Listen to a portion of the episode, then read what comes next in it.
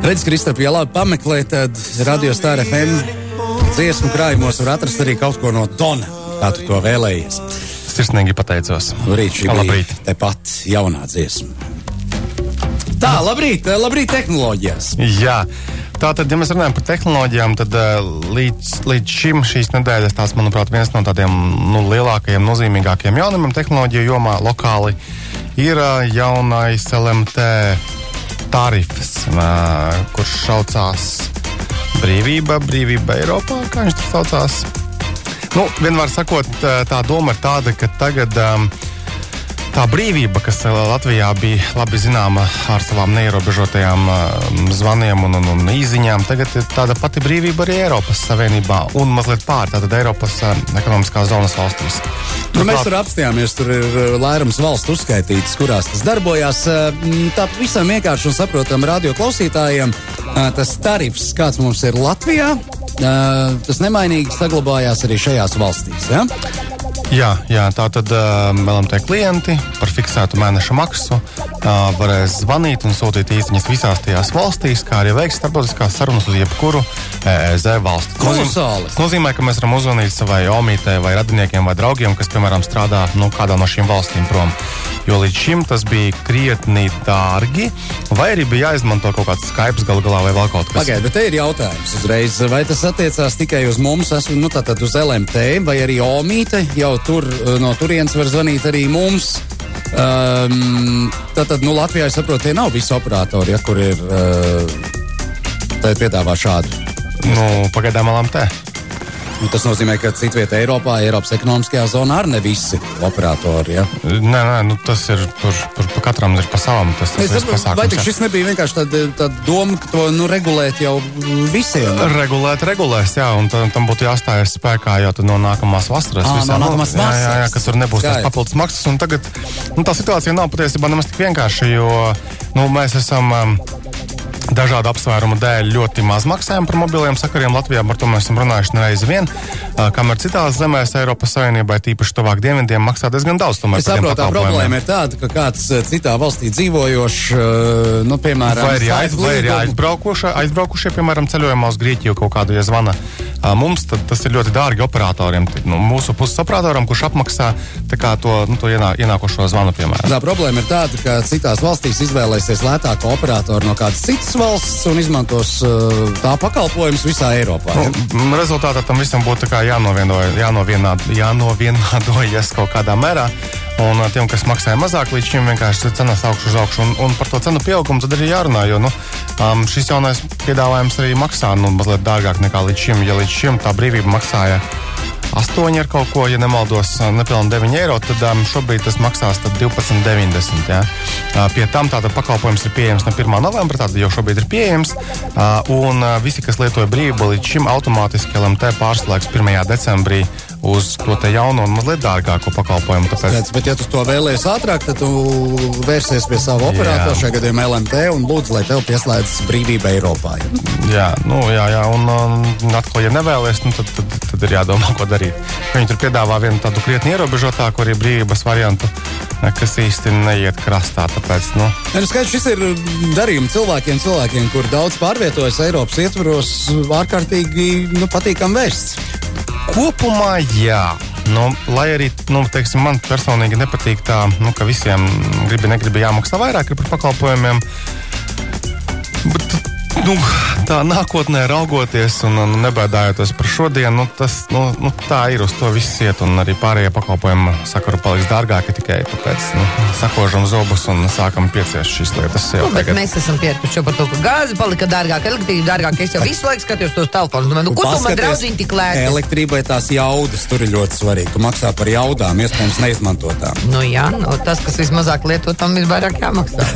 Man patīk, ka vakardien uh, Latvijas radio viens Aidim Tomsonam piezvanīja kāds cilvēks, ir tālbraucējs šoferis, kurš neizmanto uh, daudz elektrības, tāpēc, ka viņš ir tālbraucējs šoferis. Viņš pa, ļoti retmā, viņš, mm. viņš ir ar mieru maksāt vairāk, ka viņš neizmanto, un viņš ir ar mieru maksāt arī par to autobusu, kas iet gar viņa logu, ar kuru viņš nebrauc. Viņš ir mieru. Nu, viņš tā ir ironija. Jā, valstī vajag. Ja vajag, tā būs var. vieglāk visiem. Tā, tad viņš var, ir ar mieru to darīt. Tāpēc arī mēs esam ar mieru, ka par mobiliem sakariem tagad būs drusciņi dārgāk jāmaksā. Nu, Labi, ejam Tāpat tālāk. jau nebija, taku. naudu likt. Ejam tālāk ar tehnoloģiju taku. Uh, tuvojas Ziemassvētki, vai bija jau tevi taujā pēc viena otra produkta? Nu, tas, tas pēns, Mēs jau noskaidrojām, jā, ir ka jau tas, ā, pārdošanā ir, jā. nieka 400 naudas maksā.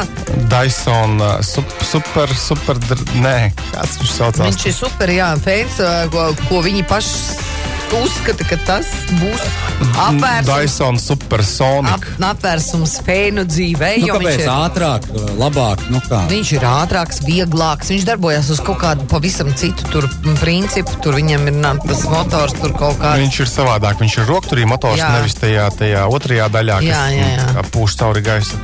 Un viņi tur ir mm, pieslēguši pasaules labākos zinātniekus un uh, testējuši uz un, ā, dzīviem matiem. Jā, un izmēģinājuši to, ka ā, aizņems mazāk laika matu žāvēt no rītiem. Nu, Nu, bet, nu, mūsdienās jau tas tāpat vairs neaizņem. Klausies, tu pa saviem runā.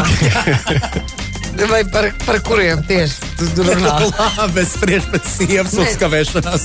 Nē, nu, ti, nu uh, ir tik sarēķināts minūtes, nu, un cik cilvēks ietaupa minūtes. Un tad šis super turbo, super fēns. Uh, Bet Dyson jau ir labi zināms ar, ar ļoti in interesantiem produktiem, gan putekļsaucējiem, gan dažādiem roku žāvētājiem, gan vienkārši arī ā, fēniem bez ā, nu, rotora. Nu, tas, ka, nu, tas riņķis, kas tur gro, grozās. Tas, kur apsēžas apakšā?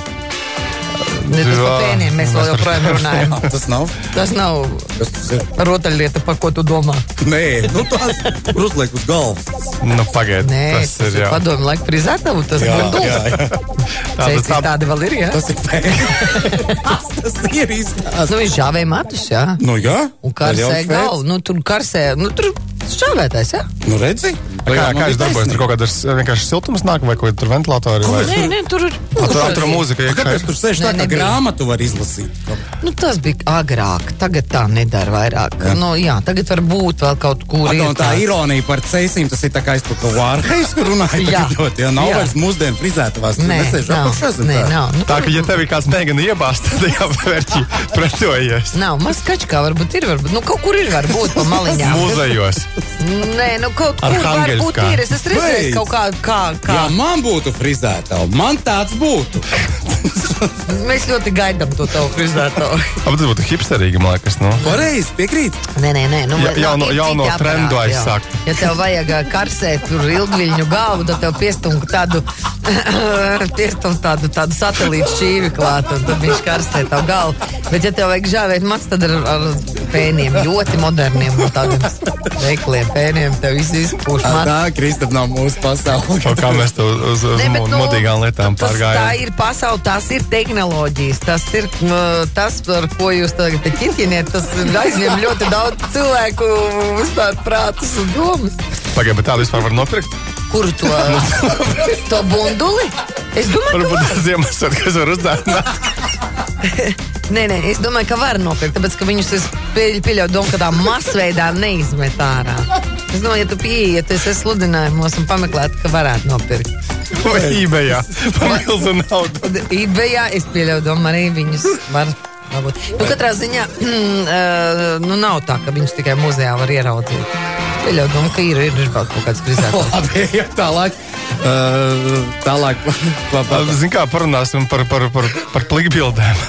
jo pirms kaut kāda laika bija tā problēma, ka vesels lērums um, slavenību bija atraušās, ka viņam plikbildes nonāca internetā. Nabadzīņi. Nabadziņi. Neskatā gadījumā. Jā, neskatā Oi, oi, oi. gadījās. Gadījās tā, ka vienkārši bija kaut kāds uh, ziķeris uh, vārdā Rajans Kolins, kurš vienkārši viņam sūtīja ēpastus un teica, atsūta paroli, iedod paroli. Un, uh, Nu, kāds arī aizsūtīja? ja? Nu, jā, kaut kādi vairāk nekā simts cilvēku reāli atsūtīja paroles. Un tagad tas ir smieklīgi. bet- Rainam kam? Uh, Kolinsam. Rainam Kolinsam aizsūtīja jā. paroli. Labi. Mhm. Un, protams, viņš visādos veidos tur mēģināja izvilināt tās paroles. Viņš noteikti tur teica, ka esmu tur atbalsta dienas, tur Facebookam vai, vai, vai, vai Apple'am. Sūtiet šurp, un tad, kad atsūtiet, tad visu to nopludināja, protams, internetā. Un tagad viņš ir dabūjis 18 mēnešus cietumā. Mm. Es arī šo ziņu mēs te kursoru uzrakstījām, tad cilvēki bija neizpratnē, nu, kāpēc jāliek cietumā cilvēks. Ja, ja, ja tie cilvēki, kas sūtīja tās paroles, nu, ka nu, viņas to brīkojušies. Nu, bet nu, atkal, tomēr, ja ar nodomu darīt tādas sliktas lietas, tad ir jāparedz, ka uh, var arī mazliet atrauties. Jo tur jau tā slavenības, nu, Natavori slavenības, ka viņi gribēja iesūdzēt iekšā gan tiesā, gan Google, gan, gan Apple, kā viņi tā pieļāvuši un izveidojuši nedrošu sistēmu.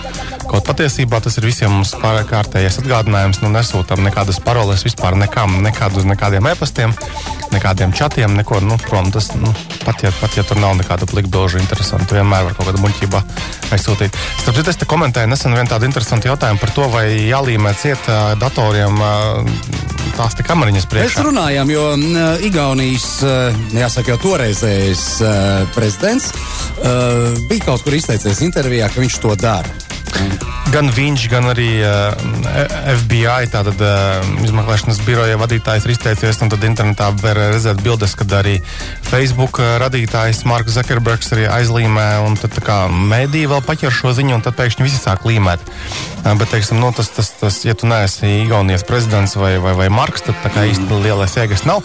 Un uh, pa lielam, tā kā, nu, diez vai kāds tev baigi skatīsies pa kamerām. Vienīgais, ko es gribētu norādīt uzreiz, ka kad nav nemaz tik ļoti sarežģīti zinot, ko tu gribi panākt, tomēr tik līdz tai kamerai. Tāpēc būtu drīzāk jāuzmanās nevis no kaut kādiem ķīniešu hakeriem vai, vai ungāru hakeriem, bet no bijušajiem draugiem, draudzenēm, kam, kam varētu būt uh, kaut kas tāds - iemaņas IT jomā. Iemaņas mazliet IT jomā vai kāds pazīstams IT jomā. Nu, tie jau gan var tajā kompī, ja tīpaši, ja kaut kādā laika periodā viņiem ir bijusi pieeja tam datoram, ja, tad uh, viņi var uzlikt visādus brīnumus, ka viņi tiks klāt tām parolēm, viņi redzēs, piemēram, ko tu dari, un tāpēc labāk uh, pēc neiedzīgas šķiršanās vienkārši pārinstalēt datoru. Nu, tas līdzīgi kā ar tetovēšanos.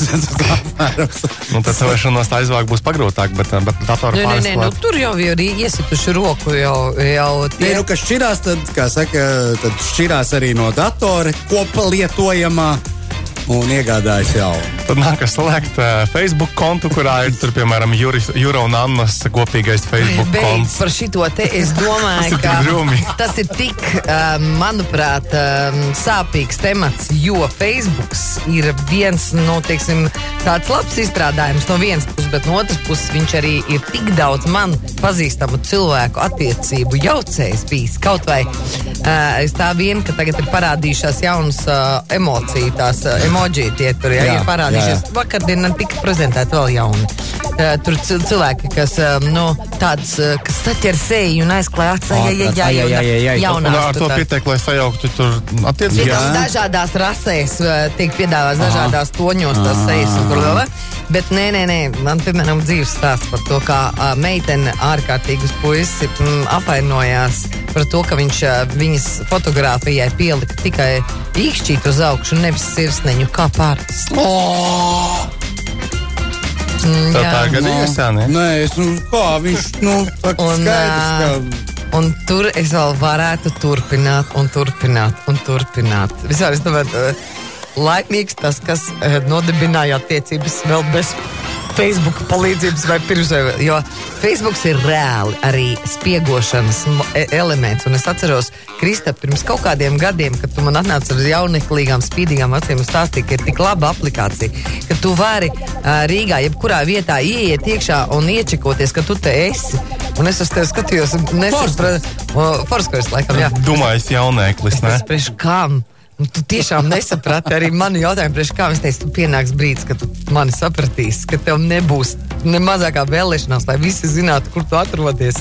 Un, uh, vēl, vēl nav pienācis tas moments. Nav, jā, vēl, vis, vēl jāpagaida. Jā. Vēl jāpagaida. Maķinīt, viss. Tā kā e, es pieļauju domu, ka ir šī viela e, ir ārkārtīgi dāsna psihologiem un analītiķiem. Lai beidz, to jau es domāju, bet starp citu, par, starp citu par tiem datiem, kas tiek iegūti vai ko var iegūt no Facebook, tad Facebook ir aizliedzis vienam britu apdrošinātājam skenēt lietotāju ziņojumus, postus, lai mēģinātu saprast, kas tas par cilvēku un tādējādi noteiktu viņam to, to apdrošināšanas maksu. Jo par to mēs esam lasījuši jau pietiekami sen, ka ka nākotnē apdrošinātāji visādos veidos mēģinās saprast, nu, cik tur izskans cilvēks esi. Un, ja tas ir miera, mikatur un brauc prātīgi, piemēram, tad to, to, to, to zemāku cenu ielikt. Un, ja tas ir kaut kāds agresīvais braucējs, protams, tev būs augstāka tā maksa. Un uh, tieši sociālajie tīkli, dažāda veida, gan Instagram, gan, gan Facebook, bija viens no tiem veidiem, avotiem, kur var dabūt tos datus. Bet no Facebook ir kaut ļoti konkrēti pateicis, nē, apdrošinātāji apdrošinātāji kungs vai kundze, jūs nedrīkstat izmantot mūsu lietotāju datus šādiem nolūkiem, jo, cim nezot, nu, tie nereprezentē to, kāds tas cilvēks varētu arī būt. Bet uh, tas konkrētais apdrošinātājs jau tik un tā tur nu, domās kaut kādus veidus, kā, kā, kā dabūt to gatavu. Viņi arī pie, pie tam jau tagad um, savu klientu automašīnās, no nu, viņu piekrišanu, protams, izvieto mazas kastītes, uh, kas uh, nu, kā, čeko, kā tu brauc, cik tu strauji. Nu, tas nu, ir atkal nu, tādas lietas. Cits, es patiesībā aizdomājos, nu, teiksim, um, darba devēja jādā iejūtos. Strūns par to CV, ko tu man tur raksti un iesniedz. Man patiesībā tāda pilna tava asins aina ir tavs Facebook profils. Nu, lielākoties, vai ne? Jau vairākas reizes, jā, un par to arī. Nē, nu, tu, tur ir viss, turpat sākot ar tām taš, pašām mācību iestādēm. Nu, ja kāds aizpilda pilnībā šo savu profilu, jā, un vēl, un tad man atliek paskatīties tavas intereses vēl kaut ko. Mēs, kaut mēs par to esam runājuši, jā, un kā, kā, kā, kāds ir nedabūjis darbu, tāpēc, ka paskatoties uz viņu aktivitātēm um, sociālajos tīklos, var saprast, saprast ka kas ir pa putnu un kas pa zvēru. Ir. Nu, tur, teiksim, un ir arī bijis gadījums, ka aizmirsis cilvēks, ir, ka viņš ir uz darbu piezvanījis un pateicis, ka viņš ir slims, bet patiesībā Facebookā un Instagramā. Tā ir jūra, kājas, kokteļglās. Skaisti dzīvot jaunībā. bet tik un tā arī, man liekas, pagājušajā nedēļā mums bija Twitterī ļoti plaša skaļa saruna par to, vai, vai, vai darba devējs var pieprasīt, teiksim, norādīt arī sociālā tīkla kontus kaut kādas pieprasīt, laikam nevar īsti, bet. Kas tad kādas problēmas ieraksta bet, bet tieši tā, jo, jo gan Facebook, gan arī nezinu, LinkedIn tas pats, taču visi motivē aizpildīt ar korektu informāciju, galu galā nav vairs vanilla vēl laiki, kad tev tur varētu tur kiseči, kad tur 53 uzrakstīt. jo, jo nu, Facebookā jau labāk pašam tev būs darboties vai pašai, ja tur būs nu, normāli tie dati norādīti, un uh, joprojām ir cilvēki, kas uzskata, ka tā kā nu, ka, nu, ka nebūtu jāskatās darba devējiem, bet kā viņš var neskatīties, ja, ja, ja cilvēks pats kā, kā uz dēlnes uzliek sevi? tīkli, nu, nu, jā, kā nu. tu esi iegājis sociālajā vietā, kur tevi skatās. Ne, un pēc tam kādi tev var būt noslēpumi, ja tu esi publiski noslēpumus savus Tāpēc izpaldis, es ļoti nu? gribu, lai Kristap tu iztaigā visas Latvijas skolas un jau agrā jaunībā izstāst cilvēkiem. Viņa plikā bilde vannā es uz mūžu, uz mūžu paliks. Ja reku mūsu uh, dar Jā, no darbiniekiem rāda krustus. Viens no darbiniekiem. Nu, redz, tas ir tā kā apmēram nu, kaut kas cits nekā jūs. viens no darbiniekiem rāda krustus, un tas nozīmē, ka mēs esam iztērējuši tehnoloģijām šonadēļ atvēlēto laiku. Nākamā ceturtdiena tu taču neskrien prom. Nu, tā kā nebija plānots. Nu, tā kā nebija plānots. Bet tev novēlu dabūt to uz galvas, to, to, to liekamo vērtību to ziņu, kur jūs varat dabūt. Tas ir selfiju. Tas ir jāpameklē. Selfijas ar to veco arhaisko matu žāvētāju. Jā, ja, tur, ja kāds tagad brauksi, ir uzdevums. Es domu, ka tur tāda ir. Ka tur ir. Oho. Mm -hmm. Ja klausītāji zina, kur tādu var dabūt, dodiet Jānim ziņu. Viņi ir, viņi ir Rīgā, viņi ir. Viņi ir kaut kādi dizaina elementi. Es pat zinu vienu vietu vienu, vienu tādu stilīgu frizēru, kur viņš ir atstāts kā dizainers. Nu, re, nu, re. Paldies, Kristofers Kutēls pie mums ar tehnoloģiju rubrikā parasti ceturtdienās pēc deviņiem. Atā. Atā.